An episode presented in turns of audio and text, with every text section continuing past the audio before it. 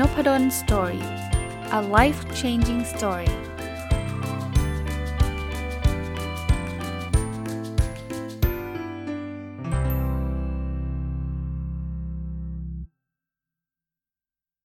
สวัสดีครับ ยินดีต้อนรับเข้าสู่นบดอนสตอรี่พอดแคสต์นะครับ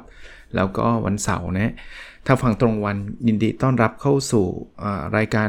ผู้ประกอบการวันหยุดหรือ Weekend Entrepreneur นะครับ ก็ยังคงอยู่กับหนังสือเล่มเดิมนะ Richer Wiser Happier ของคุณวิลเลียมกรีนนะ เป็นหนังสือที่ผมก็เกิดมาสักสสัปดาห์ได้แล้วมั้งครับ ที่บอกว่ามันเป็นหนังสือที่เขาพูดถึงการลงทุน เขาไปสัมภาษณ์นักลงทุนชื่อดังเยอะแยะเลย แล้วก็ถอดบทเรียนเกี่ยวกับการลงทุนในตลาดหุ้นมา แต่ว่าที่เอามาในรายการ Weekend Entrepreneur เนี่ยผมว่ามันเป็นบทเรียนหลาย ๆ ข้อเนี่ยผมว่ามันแอพพลายกับ หรือว่าเอามาประยุกต์ใช้กับการทำธุรกิจได้ และอีกอย่างหนึ่งนะแม้กระทั่งไอ้เรื่องการลงทุนเองเนี่ยผมก็ถือว่ามันเป็น weekend entrepreneur นะเพราะว่าจะว่าเออมันก็เป็นอาชีพได้อาชีพหนึ่งเลยแหละนะครับเพียงแต่ว่าก็อย่าเพิ่งลาออกมาเล่นหุ้นนะ่ยก็มาใช้เวลาเสาร์อาทิตย์มาศึกษามาฝึกฝนฝีมือก่อนนะครับ วันนี้ก็มาต่อกันเลยนะในหนังสือมีบทเรียนถัดไปเขาบอกว่า จริง ๆ สิ่งที่เรารู้ทุกคนรู้นะก็คืออนาคตเนี่ยมันไม่แน่นอนนะครับ เพราะฉะนั้นเนี่ยสิ่งที่เราต้องทำเนี่ยคือลดความเสี่ยงนะลดความเสี่ยงลง ผมว่าดูเบสิกแต่เป็นเบสิกที่คนไม่ค่อยไม่ค่อยคิดถึงอะคืออนาคตมีใครรู้บ้างไหมครับ ผมว่าน้อยนะเล่นหุ้นเนี่ยโอ้ยตัวนี้ขึ้นแน่นอนตัวนั้นขึ้นแน่นอนก็ส่วนใหญ่ก็มั่วนะเพราะถ้าเกิดรู้ง่าย ๆ แบบนั้นก็ซื้อสิครับก็รวยละไม่ต้องคิดอะไรมาก แต่พอไม่รู้เนี่ยหลาย ๆ คนทำตรงข้ามนะอะไรที่เราไม่ชัดเจนกับเสี่ยงสูง บางคนเนี่ยขายบ้านขายรถไปซื้อซื้อหุ้นเลย ซึ่งก็พังกันมาเยอะแยะละบางคนบอกอาจารย์ไม่จริงหรอกเพื่อนผมว่าขายบ้านขายรถไปซื้อหุ้น แล้วก็รวยเลย ก็คนคนรวยเราอาจจะได้ยินชื่อเสียงเขา เราอาจจะได้ได้อ่านหนังสือที่เขาเขียน แต่เขาอาจจะเป็นหนึ่งใน 10 1ในร้อยหนึ่งในพันไอคนที่เจ๊งไม่มีใครอยากออกหนังสือ ไม่มีใครอยากสัมภาษณ์ลงสื่อนะครับ เพราะฉะนั้นก็ต้องระวัง กลับมาที่ธุรกิจ ผมก็พูดอยู่เสมอฮะ weekend entrepreneur สไตล์อาจารย์นพดลก็แล้วกัน ถ้าเป็นสไตล์คนอื่นบอกโอ้โหอาจารย์อย่างนั้นรวยช้า ผมต้องทุ่มเลย ถ้าได้ก็ได้เสียก็เสีย ผมเป็นคนแบบนั้นก็ก็ก็เคารพครับ คือเราอาจจะไม่เหมือนกันไงแต่ถ้าเป็นผมนะผมบอกว่า low investment จำได้ไหมอย่าอย่าอย่าทุ่ม เอาธุรกิจที่เริ่มต้นโดยไม่ต้องใช้เงินเยอะ เอาแน่นอนรวยอาจจะยังไม่รวยมากหรอก แต่วันหนึ่งเนี่ยถ้าเราทำจนกระทั่งเราเก่ง เดี๋ยวมันจะดีขึ้นเอง แล้วเราก็ปิดความเสี่ยงเราด้วยนะก็ก็สะท้อนมาแล้วกันนะครับสำหรับการทำ weekend entrepreneur นะครับเรื่องในหนังสือเล่มนี้ก็ยังพูดถึงว่าไอ้เรื่องของราคาหุ้นเนี่ยมันเป็นอะไรที่ทำนายได้ยากนะคราวนี้พอทำนายได้ยากเนี่ยก็ต้องระวังอีกเหมือนกัน อันนี้ผมว่าก็ชัดเจน ธุรกิจก็ทำนายได้ยากนะวันนี้ สินค้านี้ขายของขายดิบขายดีก็อย่าเพิ่งลำพองใจ หลายคนเนี่ยทำวิกเอนองเทอร์เพเนอร์เนี่ยดีนะครับ ผมสนับสนุน แต่พอขายดีมากๆเข้าเนี่ยเกิดประมาทครับประมาทนี่คือแบบไปกู้มาเลย กะรวยเขานี่แหละโอ้รวยแน่ จริงๆเขาเขาก็ดีระดับหนึ่งแล้วนะตอนเริ่มต้นก็ทำอย่างที่ผมแนะนำคือตอนเริ่มต้นก็ใช้เงินลงทุนน้อยไม่ไม่ใช้มากอะไร แต่ว่าพอไปได้สักเดือน 2 เดือน พอเริ่มขายได้ขายดิบขายดี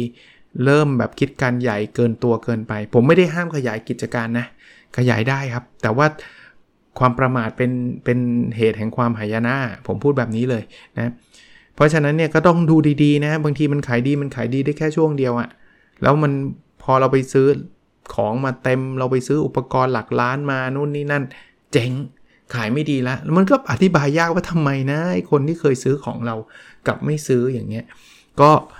ตือนไว้แล้วกันนะครับ เดี๋ยวจะกลายเป็นว่าขัดลาบบางคนบอกโหอาจารย์นี่กำลังจะขยายกิจการมาฟังอาจารย์เลยไม่กล้าขยายเลยโอ้ยไม่งั้นผมรวยไปแล้ว คือมันก็พูดยากแหละ คือถ้าเกิดเรารู้รู้ว่าขยายแล้วรวยแน่นอนก็ขยายเลยฮะแต่ว่าส่วนตัวผมผมค่อย ๆ ไปดีกว่านะครับอะมาดูข้อแนะนำมันถัดไปนะเขาบอกว่างี้ เราควรจะมีเงินสดเหลือเพียงพอ เพื่อที่เราจะได้ไม่จำเป็นที่จะต้องถูกบังคับให้ขายหุ้นนะอะมาตรงนี้ก่อน ทำไมต้องมีเงินสดหลัว เพราะว่างี้ฮะ คือบางทีหุ้นเนี่ยมันบางคนซื้อด้วยมาจินผมอธิบายเพิ่มมาจินก็คือ การไปกู้บริษัทหลักทรัพย์ เอาเงินกู้นั้นนะมาลงซื้อหุ้นนะ พอลงซื้อหุ้นเสร็จปุ๊บ ถ้าหุ้นขึ้นก็ดีไปครับนะ เพราะว่าเราก็กำไร แต่ถ้าหุ้นตกเนี่ยบริษัทหลักทรัพย์เขาเขาไม่ไว้ใจเราหรอกว่าเราจะมีเงินคืนเขาหรือเปล่า เขาก็เลยเขาเรียกว่า force sale force sale ก็คือเอาหุ้นที่เรากู้มาซื้อเนี่ยนะ ขายเลยทั้งๆที่จริงๆอะ่ะขายแล้วมันมันขัดทุนเนี่ยนะ แต่เราทำอะไรไม่ได้เพราะว่าสัญญาเขามีมีสิทธิ์ในการขายบังคับขาย เพราะเขาก็เขาก็ต้องป้องกันความเสี่ยงเขานี่คือบริษัทหลักทรัพย์ที่เราไปกู้มานะ เพราะนั้นหุ้นเราบอกอุ้ยมันลงแป๊บเดียวเอง เดี๋ยวมันก็ขึ้นอะไรเงี้ยเขาไม่ฟังหรอกเพราะเขาไม่ไม่แน่ใจ เพราะนั้นเขาจับขายเพิ่มเอาเอาเงินคืนเขานะ ดังนั้นเนี่ยเขาก็บอกว่าเออถ้าเรามันถ้าเรามีเงินเพียงพอเนี่ยไอ้การที่เราต้องไปกู้เงินมาซื้อหุ้นแบบนั้นมันก็จะไม่เกิดนะแล้วก็อีกอีกช่วงหนึ่งเนี่ยคือช่วงที่มันดาวเทินช่วงที่มันแบบเศรษฐกิจมันย่ำแย่เนี่ยนะถ้าเรามีเงินสะสมเพียงพอ จังหวะนั้นเป็นจังหวะพลิกวิกฤตเป็นโอกาสเลย คือจังหวะที่คนไม่มีตังค์ซื้อจริง ๆ ทุกถูกนะเราเห็นธุรกิจนี้แบบโอ้โห เราจ้องมาตั้งนานราคามันร้อยบาทตอนนี้เหลือ 5 บาทเอง แล้ว ดูธุรกิจก็ยังคงพอไปได้ แต่ตังก็ไม่มีครับ เพราะว่าช่วง downturn มันก็ downturn กันหมดเลย downturn ก็คือช่วงที่ตกต่ำเนี่ยมักจะตกต่ำเหมือนกันหมด เพราะนั้นเนี่ยถ้าเรามีแบบเก็บเงินสดไว้สักส่วนหนึ่งก็น่าจะดีอะกลับมาที่ธุรกิจ ในผู้ประกอบการวันหยุด ผมว่าเงินสดก็สำคัญแล้วสำคัญมากๆด้วย ถ้าคุณไม่มีเงินสดเลย เคยได้ยินที่เราคุยกันอยู่เรื่อยๆไหมที่บอกขายดีจนเจ๊งอะ่ะคือ ขายดิบขายดีเลย แต่ว่าเรายังขายเชื่อนะคือยังเก็บเงินลูกค้าไม่ได้ แต่ปรากฏว่าซัพพลายเออร์คนขายวัตถุดิบเรามาเรียกเงินเรา ลูกน้องเราที่เราจ้างของเงินเดือน เราไม่มีให้เขาก็ลาออกซัพพลายเออร์ก็ไม่ส่งของ เราก็ขายให้กับลูกค้ารายต่อไปไม่ได้ มันก็ต้องเจ๊งเพราะเขาก็ต้องฟ้องเรา เพราะว่าเราไม่ยอมจ่ายเงินให้เขาตามสัญญานะครับ เพราะฉะนั้นถ้าเรามีเงินสดรองรัง สิ่งนี้ก็จะช่วย พูดอีกนิดนึงสำหรับเรื่องเงินสด ใครที่เป็นพนักงานประจำเนี่ยบอกโอ้ยงั้นผมสบายแล้วผมอยู่เป็นพนักงานประจำผมไม่ต้องเก็บเงินสดหรอกอาจารย์เพราะว่าทุกเดือนผมก็จะมีเงินสดเข้ามา เรียนแบบนี้ครับ ความมั่นคงเดี๋ยวนี้แทบไม่มีแล้วนะครับ บริษัทใหญ่ๆ เราก็เห็นมาเยอะแยะนะครับ ที่มันปิดมันล้มหรือว่าเลิกออฟคนบางส่วนออก ซึ่งถึงตอนนั้นเนี่ยไอ้ที่เราได้เงินเดือนเดือนละแสนทุกเดือนสมมุตินะมันไม่ได้เลยเหลือศูนย์แล้วบ้านต้องผ่อนรถต้องผ่อนทำไง นี่ยังไม่นับ ครอบครัวที่ต้องดูแลอีกนะ เพราะฉะนั้นเขาถึงจะบอกไงว่าเราต้องเก็บเงินสดรองดังเราไว้ 6 เดือนอย่างน้อยนะครับ จะให้ดีเป็นปีก็ได้นะครับ อีกอันนึงครับที่เป็นบทเรียนคือเขาบอกว่าเราไม่ควรกู้เยอะเกินไป อันนี้ผมว่าชัดเจนแล้วก็ตรงกับวิกแอนของเทอร์เพเนอร์ผม หุ้นเมื่อกี้ผมก็เล่าไปแล้วฮะกู้เนี่ยมันมีแต่แต่ความเสี่ยงแล้วก็มันทำให้เราอยู่ในตลาดนานไม่ได้อะเหตุผลเพราะว่าเมื่อกี้ที่เล่าให้ฟัง force sell ครับ ราคามันตกปุ๊บก็ถูกบังคับขายนะแล้วก็เพิ่มความเสี่ยงโดยไม่จำเป็น ในในธุรกิจก็เช่นเดียวกันนะ ถ้าจะทำ weekend entrepreneur แล้วไปกู้มาเลยเนี่ย ส่วนตัวนะ ส่วนตัวว่าผมไม่สนับสนุนนะลองอะไรที่มันง่าย ๆ ยังไม่ต้องถึงกับหนักที่ต้องไปกู้หนี้ยืมสินมาน่าจะดีกว่า อีกเรื่องหนึ่งเขาบอกว่าให้ระวังเรื่อง hot stock hot stock ก็คือหุ้นแบบร้อนๆเลย หุ้นหุ้นที่อยู่ในกระแสข่าว ปกติเนี่ยนะไอ้ประเภทหุ้นที่มันฮอตฮอตที่เราได้ยินได้ยินกันเนี่ย ส่วนใหญ่อะมันราคาสูงมากๆแล้วอะคือถ้าราคามันต่ำเตี้ยเล่ดินไม่มีใครพูดถึงจริงปะแต่พอมันขึ้นมา 10%อาจจะมีคนพูดถึงนิดๆแต่ไม่ฮือฮา20 30 40 50 60 100%โอ้โห เฮ้ย หุ้นตัวนี้เจ๋ง เรามักจะรู้ตอนที่มันประมาณนั้นอะร้อยเปอร์เซ็นต์ร้อยห้าสิบเปอร์เซ็นต์สองร้อยเปอร์เซ็นต์โอ้โห hot hot hot แล้วเราจะเข้าช้าเสมอครับ เข้าไปเสร็จปุ๊บสุดท้าย ไม่มีใครซื้อก็มีแต่คนขาย แล้วเราก็เป็นยอดดอย ยอดดอยคือติดราคาสูง เขาถึงบอกว่าอย่าไปสนใจเลย hot stock อะโดยเฉพาะหุ้นที่เรายังไม่รู้เลยว่ามันทำอะไร บางบางหุ้นบางตัวเนี่ยมันขึ้นโดยที่ไม่มีเหตุผลเลยด้วยซ้ำครับ คือมันขึ้นเป็นเท่าเท่าเท่าเท่าเลย กิจการก็ธรรมดาธรรมดางบก็ธรรมดาธรรมดา ถามผู้บริหารผู้บริหารก็บอกก็ไม่รู้เหมือนกันใครมาซื้อ อย่างนี้อย่าไปยุ่งนะก็แล้วแต่อีกเหมือนกันพอพูดแบบนี้บอกอาจารย์เนี่ยพออาจารย์ไม่ให้ยุ่งผมเลยตกรถเลย ตกรถก็คือเนี่ยตอนนั้นผมจะซื้อแล้วมันก็เลยไม่ซื้อพอไม่ซื้อนี่ขึ้นไปอีกเท่านึงไม่งั้นผมรวยแล้ว ก็ตอบยากอะครับ เอาเรียนตรงๆนะคือคือเอาเป็นว่าความเห็นส่วนตัวผมว่าผมไม่ยุ่งถามว่าผมเสียได้ไหมทุกคนเสียได้แหละหุ้นขึ้นแล้วเราไม่มีเราอะเสียได้แหละ แต่ถามว่า ย้อนเวลากลับไปได้จะทำไหมผมไม่ทำหรอก เพราะว่าผมว่าความเสี่ยงมันเกินกว่าความเสียดายผมนะ weekend entrepreneur ครับ ผู้ประกอบการวันหยุด ผมว่าก็เหมือนกันนะธุรกิจอะไรที่มันแบบ hot hot hot hot hot มากระวังไว้ก่อน เพราะว่ากว่ากว่าเราจะรู้ว่ามันฮอตเนี่ยมันอาจจะทูฮอตแล้วก็คือมันร้อนเกินไปล้วมันฮิตกันระยะมันเป็นถ้าใช้ศัพท์ภาษาไทยคือคล้ายๆ ไฟไม่ฟางไงคือมาหูฮอตอยู่แป๊บหนึ่งแล้วก็เลิก แล้วบางทีเนี่ยถ้าเป็นธุรกิจที่ต้อง ทุ่มเงินไปเยอะเนี่ยนะไม่ทันกินเขาหรอกกว่าเราจะเข้าไปก็เสร็จแล้วนะครับอีกอันหนึ่งนะครับเขาบอกว่าการซื้อหุ้นเนี่ยให้เราระวังบริษัทที่ดูไม่ดีอะดูงบแล้วดูแบบดูไม่ดูน่ากลัวหรือแม้กระทั่งต้องเพิ่มทุนต้องอะไรแบบคือคือมันมันมีคนชอบดูไอ้หุ้นที่เขาเรียกว่า turn around นะ turn around stock เคยได้ยินไหม turn around stock ก็คือหุ้นที่แบบว่างบมันแย่มาก แต่ว่าสุดท้ายกลับมาได้ ได้ดีแล้วก็ราคาหุ้นเพิ่มเป็น 10 เท่าอย่างเงี้ยแต่ก็ถ้าจำไม่เป็ดไม่ผิดนะวอร์เรนบัฟเฟตเคยพูดบอกว่าไอ้ turn around stock เนี่ยส่วนใหญ่ไม่ turn หรอกส่วนใหญ่จะเจ๊งจริง ๆ เพราะฉะนั้นเนี่ยในในหนังสือเขาก็เลยบอกว่าที่เขาไปสัมภาษณ์มานะเขาก็บอกว่า อย่าเพิ่งไปยุ่งเลยไอ้หุ้นที่มันกำลังจะเจ๊งอะ่ะนะครับมันเพราะมีโอกาสเจ๊งจริง ๆผมว่าธุรกิจเราก็เหมือนกันนะ ถ้าเราลองลองดู แต่ว่าอาจจะไม่ได้เกี่ยวกับวิธีการทรพเนอร์นะ เราคงไม่ทำธุรกิจเพื่อเพื่อจะเจ๊งอะ่ะแต่ก็ ถ้าเราจะต้องเอาเงินไปลงทุนเงินจากธุรกิจไปลงทุนเนี่ยก็ลองดูนิดดีๆก็แล้วกัน อะไรที่มันแบบดูท่าทางไม่ดีอะนะอย่างผมผมยกตัวอย่างอันนี้อาจจะไม่ได้เกี่ยวกับวิธีการทอร์เพเนอร์เหมือนกันแต่ว่า mindset คล้ายๆกันคือเวลาคุณจะมีคนมาขอยืมเงินคุณเนี่ยแล้วคุณเห็นว่าคนนี้มันไม่มีวันที่จะจ่ายเงินคุณคืนคุณได้อะถ้าเขาไม่ใช่คนที่คุณรักหรือว่าเป็นครอบครัวใกล้ชิดเนี่ย คุณคงไม่อยากให้เขายืมใช่ไหมอารมณ์เหมือนกันนะครับ นั่นนั่นคือหลักการนะครับ อ่ามาดูต่อนะครับ เขาบอกว่ากฎข้อหนึ่งที่สำคัญที่สุดเลยเป็นความลับที่สำคัญที่สุดเลย ในการลงทุนก็คือเรื่องของ safety คือความปลอดภัยนะ เพราะฉะนั้นเนี่ยก่อนจะลงทุนอะไรถามคำถามว่า เราเสียไปได้มากที่สุดเท่าไหร่ โห ถ้าเป็นการลงทุนหุ้นนี่จริงเลยฮะ ไม่ใช่ว่าแบบฉันใส่หมดตัวเลยอะไรเงี้ยนะครับ ต้องดูความมั่นคง ดูความปลอดภัยก่อนนะครับ เสียได้มากที่สุดเท่าไหร่นะ ธุรกิจก็เหมือนกัน ผมถึงพูดแล้วพูดอีกนะ ผู้ประกอบการวันหยุดเนี่ยผมไม่อยากให้มันมาแบบใช้เงินเกินตัวกู้มาหรือว่าขายบ้านขายรถมาลงธุรกิจแบบผู้ประกอบการวันหยุด ผมว่ามันเป็นสนามรองก่อนคือคือไม่ให้ใช้เงินลงทุนเลยบางคนก็บอกแหมเป็นไปไม่ได้เราต้องมีนิดหน่อย ก็มีเท่าที่คุณคิดว่าเสียไปแล้ว คุณไม่ได้เจ๊งอะ่ะหรือว่าเสียไปแล้วคุณไม่เสียใจมากอะ่ะคุณยังเอาตัวรอดได้อะ่ะเพราะว่าในช่วงแรกๆเนี่ยสำหรับคนที่ไม่เคยทำธุรกิจเลยเนี่ยคุณจะทราบครับว่ามันไม่ใช่เรื่องง่ายเลยนะฮะ มันจะต้องมีอุปสรรคมีอะไรเต็มไปหมดเลยนะครับอ่ามาดูกันต่อนะครับเขาบอกว่าเนื่องจากอนาคตมันไม่แน่นอน คือหนังสือเล่มนี้พูดถึงอนาคตบ่อยนะ แล้วทุกคนพูดตรงกันว่ามันไม่แน่นอน เพราะฉะนั้นเนี่ยเราอย่าไปเสียเวลาทำนายอนาคตหรอก เพราะว่าไม่รู้หรอกนะสิ่งที่เราควรจะใช้เวลาก็คือออรักษาเขาเรียกว่าอะไร ป้องกันความเสี่ยงอีกแล้วนะ คืออย่าอย่าให้มันเป็น permanent loss อะ permanent loss คือแบบ ถ้าพังแล้วไม่มีสิทธิ์ลุกกลับมาได้เลยอะนะให้พยายามสร้าง portfolio ที่มันสามารถอยู่รอดได้ ผมอธิบายคำว่า portfolio นิดนึงครับ portfolio เนี่ยเวลาเขาซื้อหุ้นเนี่ยส่วนใหญ่เขาจะไม่ซื้อตัวเดียวนะส่วนใหญ่เขาจะมีหลาย ๆ ตัว ก็ไม่ได้เยอะมากนะก็นะแต่ว่าการกระจายความเสี่ยงก็เป็นส่วนหนึ่งที่ที่หลายคนแนะนำนะ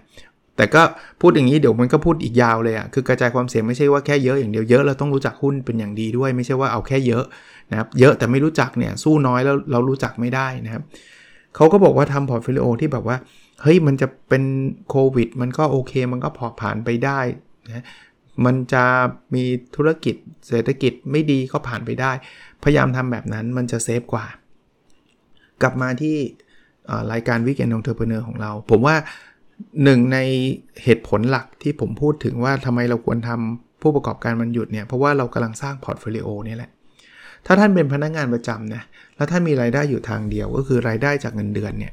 ผมคิดว่า portfolio ท่านมีความเสี่ยงแล้วถ้าเป็นสมัยก่อนๆเนี่ยบอกโอ้ยเงินเดือนไม่มีทาง เราไม่มีทางตกงานหรอกเราทำงานแบบนี้แต่ว่าเดี๋ยวนี้เราเห็นละแล้วตรงๆนะฮะเงินเดือนเนี่ยเผลอๆมันจะไม่พอเอานะครับข้าวของเครื่องใช้เศรษฐกิจมันแบบโอ้โหมัน วิ่งเร็วมากนะ แล้วเงินเดือนเราไม่ได้ขึ้นเร็วขนาดนั้นน่ะ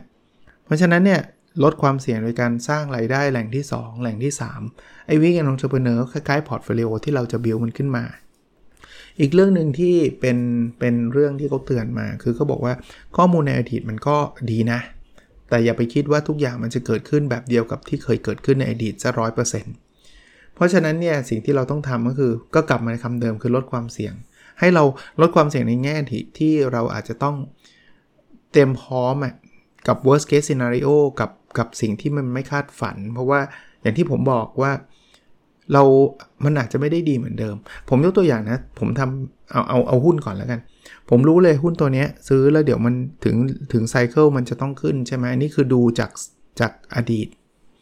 ดีครับที่เราได้ศึกษาข้อมูลในอดีตว่า โอ้ย เดี๋ยวหน้าหนาวราคามันจะต้องมาแล้ว เพราะว่ามันขายสินค้าเกี่ยวกับการป้องกันความหนาวสมมติ แต่ปรากฏว่าปีนี้มันอาจจะไม่มาก็ได้นะ เพราะว่าคู่แข่งมาใหม่ หรืออะไรก็แล้วแต่ ไม่ได้แปลว่า งั้นก็ไม่ต้องลงทุน แปลว่าเราต้องเตรียมพร้อมว่าถ้าเกิดมันมันไม่มาอย่างที่เราคิดเนี่ย เราจะจัดการความเสี่ยงนี้ยังไง เราจะขายไหม หรือเราจะถือรอไปก่อน เพราะว่าพอถึงจุดที่มันโกโกลาหนเนี่ยบางทีคิดไม่ทันคิดไม่ออกนะ เพราะนั้นเตรียมพร้อม ธุรกิจที่เราทำก็เหมือนกันนะ เราทำธุรกิจดีครับทำ weekend entrepreneur ดีครับ แต่วันหนึ่งเนี่ยมันอาจจะไม่ได้เป็นอย่างที่เราเราเราเคยคุยกับเพื่อนเราไว้ มันแม้กระทั่งตัวเราเคยผ่านมาแล้วอะเฮ้ยอันนี้เราเคยผ่านมาแล้วมันอาจจะไม่ได้เป็นแบบนั้น เพราะฉะนั้นเนี่ยต้องระวังในเรื่องนี้ด้วยนะครับ เตรียมแผนไว้เลยว่า เออถ้าเกิดต่อไปมันขายไม่ได้ดีเท่าเดิมมันขายได้แค่ครึ่งเดียวเราจะทํำยังไง เราจะทำต่อไหมเราจะเปลี่ยนแปลงยังไงนะถึงตอนนั้นเวลาเกิดเหตุการณ์แบบนั้นจริง ๆ เราก็จะจัดการได้อย่างรวดเร็ว คือในหนังสือเขาเตือนแบบนี้ได้ว่าเหมือนเหมือนกับถ้าเกิดคุณไปอยู่ในที่ที่แบบจะเรียกว่าอะไรดีครับ เป็นเป็นที่ที่มันมีความเสี่ยงอยู่แล้วอะแล้วแล้วแต่ชีวิตคุณยังแบบที่ผ่านมา 10 ปี มันยังไม่มีอะไรที่มันเป็นสาเหตุ คือยังไม่เกิดเหตุการณ์ที่มันเสี่ยงเลย ก็อย่าทำตัวว่ามันไม่มีความเสี่ยง คือเอาผมผมยกตัวอย่างนี่ผมยกตัวอย่างเองนะ มันเหมือนญี่ปุ่นเนี่ยนะมันมีความเสี่ยงในการเกิดแผ่นดินไหวใช่ปะ แต่มันไม่ได้อยู่ญี่ปุ่นมันจะแผ่นดินไหวหนักๆ ทุกวันนะ่ะมันไม่ได้เป็นแบบนั้นนะคราวนี้บางคนก็บอกเอ้ยไม่ไม่ไหวหรอกเนี่ยอยู่มาตั้งแต่ 10 ปีที่แล้ว ตอนนี้ก็ยังไม่แผ่นดินไหวอันนี้เขาบอกอันนี้อันตราย เพราะเราจะเห็นการก่อก่อสร้างตึกญี่ปุ่นเนี่ยเขาจะมี safety margin เยอะมาก safety margin ก็คือแบบสร้างตึกแล้วต้องเผื่อแผ่นดินไหวกี่ริกเตอร์ได้เลยอะไรอย่างเงี้ยทั้งทั้งนี่จริงๆแล้วมันเปลือง cost นะแต่เขาว่ามันมันสำคัญแล้วมันจำเป็นแล้วเขามีความเสี่ยงในเรื่องนี้อยู่ ผมว่าทำธุรกิจก็คล้ายๆ ต้องมี safety net นะคือถ้าเกิดจะพลาดก็พลาดน้อย หรือตัวเองก็ไม่เจ็บมาก อารมณ์แบบนั้นนะครับ ซึ่งถ้าจะโยงก็กลับไปที่คอนเซปต์เดิมของผมนะครับว่า ผมก็ไม่อยากให้เราลงทุนเยอะพอลงทุนน้อยเนี่ยยังไงความเสี่ยงก็น้อยตามอะเพราะว่าเสียก็เสียนิดเดียว คราวนี้ผมพูดมาทั้งหมดในวันนี้พูดถึงแต่ความเสี่ยงซะเยอะเพราะว่าบทนี้เขาพูดถึงเรื่องของความเสี่ยงเยอะนะครับ เขาก็บอกว่าถ้าเกิดคุณต้องการสร้างความมั่งคั่ง โดยที่แบบว่าเหมือนกับล้มแล้วก็ถ้าพลาดแล้วก็ลุกขึ้นมาใหม่ได้ คุณก็อย่าไปทำอะไรที่มันเสี่ยงเยอะๆครับ ถ้าเสี่ยงเยอะๆ คุณพลาดแล้วอะคุณลุกขึ้นมาใหม่ไม่ได้ เออผมขยายความตรงนี้นะ ความเห็นส่วนตัวผม ทั้งในเรื่องของการลงทุนในตลาดหุ้นนะ และทั้งในเรื่องของการทำวิกแอนองเทอร์เพเนอร์เนี่ย ผมอาจจะอยู่ใน ในกลุ่มที่ค่อนข้างจะกลัวความเสี่ยงเยอะหน่อย ก็อย่างที่เรียนว่ามันก็อาจจะไม่ได้ตรงกับความคิดของทุกคนนะครับ แต่ผมชอบที่จะว่าอยู่ตลาดหุ้นนานๆ แล้วก็ค่อยๆ เติบโตไปกับตลาดหุ้น เช่นเดียวกับธุรกิจนะ ผมไม่ได้เร่งว่าผมจะรวยภายในหนึ่งปีข้างหน้า ขอสักหมื่นเท่าอะไรเงี้ย คือผมไม่ได้มาทรงนั้นนะ่ซึ่งไม่ได้บอกว่าคนคิดแบบนั้นผิด แต่ผม enjoy กับการที่ค่อยๆ เติบโตไปนะครับ สะสมความมั่งคั่งไปเรื่อยๆ แบบนี้แล้วแล้วสบายใจ คือการลงทุนผมไม่ว่าเรื่องใดก็ตามนะ มันต้องเป็นการลงทุนที่ผมนอนหลับสนิทตอนกลางคืน ถ้าหลับแล้วแบบขวัญผวาพรุ่งนี้มันจะเป็นยังไงเนี่ยผมไม่เอานะผมยกตัวอย่างเลยนะ ยกตัวอย่างด้วยความเคารพว่าคนที่ลงทุนเหล่านี้ผมไม่ได้บอกว่าท่านผิดนะครับ เพราะว่าสไตล์การลงทุนเราไม่เหมือนกัน แต่ยังให้ผมไปลงบิตคอย คริปโตเนี่ยผมบอกตรงๆนะผมไม่กล้า ถ้าจะผมจะลงก็ลงเล่นๆ แบบว่าเงินแบบเสียไปก็ไม่ไม่เสียดาย แต่ผมไม่กล้ารวยด้วยบิตคอยไม่ได้บอกว่าบิตคอยไม่ดีนะ เดี๋ยวนี้เขาก็รวยกันเยอะแยะ แต่สำหรับผมผมนอนไม่หลับว่ะถ้าถ้าวันหนึ่งมันจะขึ้นลงกันแบบสวิงกันขนาดนั้นน่ะคือผมไม่เอาอะ่ะเพราะฉะนั้นก็อย่างที่บอกนะการรับความเสี่ยงของแต่ละคนก็อาจจะแตกต่างกัน ในบทนี้เขาก็สรุปบอกว่าจริง ๆ การลงทุนก็เหมือนชีวิตนะ มันคือความสามารถในการเอาตัวรอดเมื่อมันเจอวิกฤตอะ่ะ เออโหพูดนี่ถูกใจเลย คือมันสะท้อนแล้วกันอย่าเรียกว่าถูกใจเลย วิกฤตเนี่ยชีวิตเราก็ต้องรอดใช่ไหมการลงทุนเราก็ต้องรอด แต่ถ้าเกิดเราใช้ชีวิตแบบ ไม่ได้เตรียมพร้อมอะ่ะ มันก็เหนื่อยเลยนะช่วงวิกฤต เช่นเดียวกับการลงทุน และเช่นเดียวกันกับกับการทำธุรกิจนะครับ นั้นโดยสรุปในบทนี้แล้วก็ในตอนนี้ด้วยนะ ก็คืออันแรกก็คือ ต้องยอมรับนะว่าโลกเรามีความไม่แน่นอนทั้งการลงทุนทั้งการทำธุรกิจนะครับ ถัดไปก็คือ ถ้าเป็นไปได้อย่าไปติดหนี้อย่าไปกู้หนี้ยืมสิน อย่าไปลงทุนเกินตัว ทั้งลงทุนในตลาดหุ้น ทั้งลงทุนในธุรกิจนะครับ เพราะว่าถ้าไปทำแบบนั้นแล้วสุดท้ายอะเราจะมีแต่ความเครียด แล้วก็ถ้าลงทุนก็ถือไม่ไม่ได้นานเน่ยเพราะว่าบางทีก็โดนบังคับขายนะครับ แล้วคนที่เขาเขาให้เงินกู้เราแน่นอนเขาไม่ได้เป็นญาติเรานี่บอกเฮ้ยไม่เป็นไรไว้คืนทีหลังไม่ใช่หรอกเขาก็ต้องเอาธุรกิจมาก่อนนะครับ อันที่3นะครับสิ่งที่เขาแนะนำในการลงทุนก็คือ อย่าไปมองแค่ช็อตเทอมเกนคือเอาให้กำไรสั้นๆ อย่างเดียว ก็บอกว่าให้ให้เราอยู่รอดในระยะยาวด้วยสำหรับผมถูกใจสไตล์การลงทุนของผมอยู่แล้ว เพราะว่า หนังสือเล่มนี้เป็นหนังสือการลงทุนแนวแนวระยะยาวนะ VI Value Investor นะครับ ธุรกิจผมก็จะเป็นแบบนี้เหมือนกัน ผมไม่อยากทำธุรกิจวันนี้รวยพรุ่งนี้เลยทันที แต่ว่าถ้าเจ๊งก็เจ๊งพรุ่งนี้เหมือนกันอย่างเงี้ยผมผมก็ไม่ค่อยชอบนะอันที่ 4 ก็คือระวังเรื่องของความมั่นใจในตัวเองที่มากเกินไปแล้วความประมาท อันนี้เตือนไว้ทั้งทั้งนักลงทุน เตือนไว้ทั้งนักธุรกิจทั้ง wiggen ลง entrepreneur เนี่ยถ้ามั่นใจมากเกินไปเราก็จะทำอะไรเสี่ยงๆใช่ไหมเฮ้ยฉันไม่มีพลาด ประมาทเหมือนกันนะ เฮ้ย ฉันเคยทำแล้วมัน work ก็ใช่ แต่ว่ามันไม่ได้แปลว่ามันจะเวิร์ก all the time มันจะเวิร์กตลอดไป และบทเรียนนั้นสุดท้ายของวันนี้นะครับก็คือ ถ้าเรากลัวความเสี่ยงเราต้องเผื่อไว้เยอะๆครับเขาเรียก margin of safety ครับต้องเผื่อไว้เยอะๆ อย่างเมื่อกี้ที่ผมแนะนำเรื่องของการลงทุนในตลาดหุ้นเนี่ยเฮ้ยโทษทีการเก็บเงินของเรา 6 เดือนเนี่ยก็คือกลัวความเสี่ยงไงก็ถ้าเกิด 6 เดือนยังหางานไม่ได้ ฉันก็ยังไม่อดตายจริงไหม แต่ถ้าเกิดไม่กลัวเลยนะ เราไม่มีเงินเก็บเลยเนี่ย ตกงานเดือนเดียวก็แย่แล้วบ้านโดนยึดทันทีเนี่ย อย่างนี้อันตรายนะครับ อะ จริงๆ หมดแล้วนะ แต่ขออนุญาตเพราะว่ากลัวไม่ทั่วถึง จริง ๆ เคยพูดไปแล้วแหละนะ แต่ว่าขอพูดประชาสัมพันธ์ 2 เรื่องนะครับ 1 คือ OKR Diary ผมยังไม่ทราบยอดเลยนะตอนนี้ เพราะว่ารอบนี้ฝากทางสำนักพิมพ์อะไรเอ่ยช่วยจัดจำหน่ายให้ เพราะว่าผมไม่มีเวลามาบริหารจัดการเรื่องนี้นะครับ ต้องขอบคุณทางสำนักพิมพ์ด้วยนะ ก็ยังไม่ทราบว่าตอนนี้มันเหลือเท่าไหร่ แต่ว่าด้วยความตั้งใจคือจะไม่ได้พิมพ์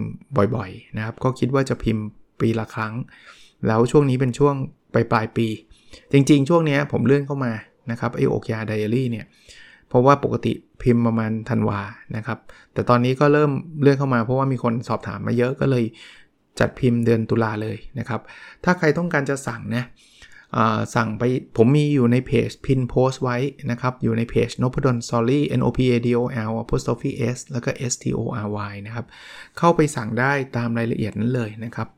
ถ้าสั่งเป็นจำนวนมากเกิน 20 เล่มก็ inbox มาในเพจ n o p a d o n Story ก็ได้นะครับ อันนั้นคืออันแรกแล้วถ้าหมดแล้วผมต้องไม่ต้องบอกว่าไม่การันตีนะครับ ว่าจะมีพิมพ์เพิ่มหรือเปล่าในในในในปี ในระหว่างปีนะครับ ต้องขออภัยด้วยไม่ไม่แน่ใจจริง ๆ คือคือพอมาติดต่อเป็นรายย่อย แต่ละคนบอกพิมพ์ไหมพิมพ์ไหมอย่างเงี้ยมันพิมพ์ไม่ได้อยู่แล้วครับ เพราะว่าลงพิมพ์เขาไม่พิมพ์ให้หรอกครับ5 5แผ่น 10 แผ่นอย่างเงี้ยนะครับเพราะนั้นก็ก็แล้วแต่ท่านนะครับ ถ้าท่านคิดว่ามีประโยชน์ หรือว่าท่านอยากจะไปซื้อแจกพนักงานที่ทำ OKR อยู่หรือจะไปแจกใครปีใหม่เผอิญช่วงนี้มันอาจจะยังไกลปีใหม่ซะหน่อย แต่ว่า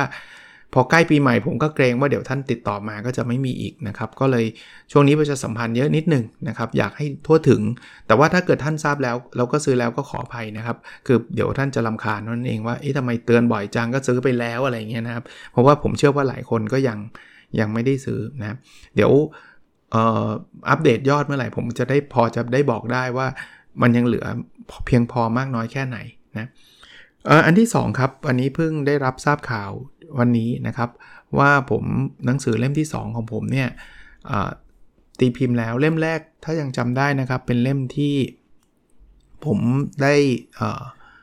ออกไปตั้งแต่ต้นปี Personal OKR กับสำนักพิมพ์อมรินนะแล้วเล่มนี้เนี่ยจริงๆ ส่งต้นฉบับไปตั้งแต่ต้นปีเหมือนกันนะแต่ว่ามาออกตอนนี้เลยวันนี้เลยนะครับที่ท่านฟังอยู่เนี่ยนะครับ จริง ๆ เมื่อวานนี้ถ้าเกิดท่านฟังตรงวันก็คือเมื่อวานคือวันศุกร์นะหนังสือชื่อว่าทักษะที่หายไปในทศวรรษที่ 21 คือ The Lost Skill ต้องขอบคุณทางสำนักพิมพ์วีเลอร์นะครับ ที่ให้โอกาสออกหนังสือร่วมกันนะพิมพ์หนังสือเล่มนี้นะครับก็ผมอยู่แชร์อยู่ในเพจเหมือนกันนะครับ สั่งจองได้เข้าใจว่าน่าจะจัดส่งต้นเดือนอพฤศจิกามั้ง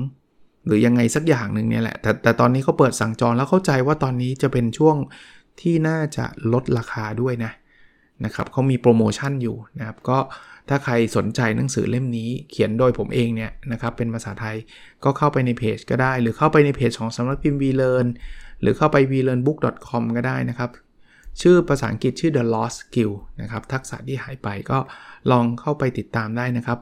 โอเคนะครับ หวังว่าจะเป็นประโยชน์ แล้วเราพบกันในสดถัดไปนะครับ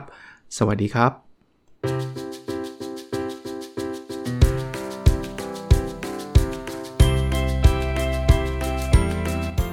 n o p a d o n Story a life changing story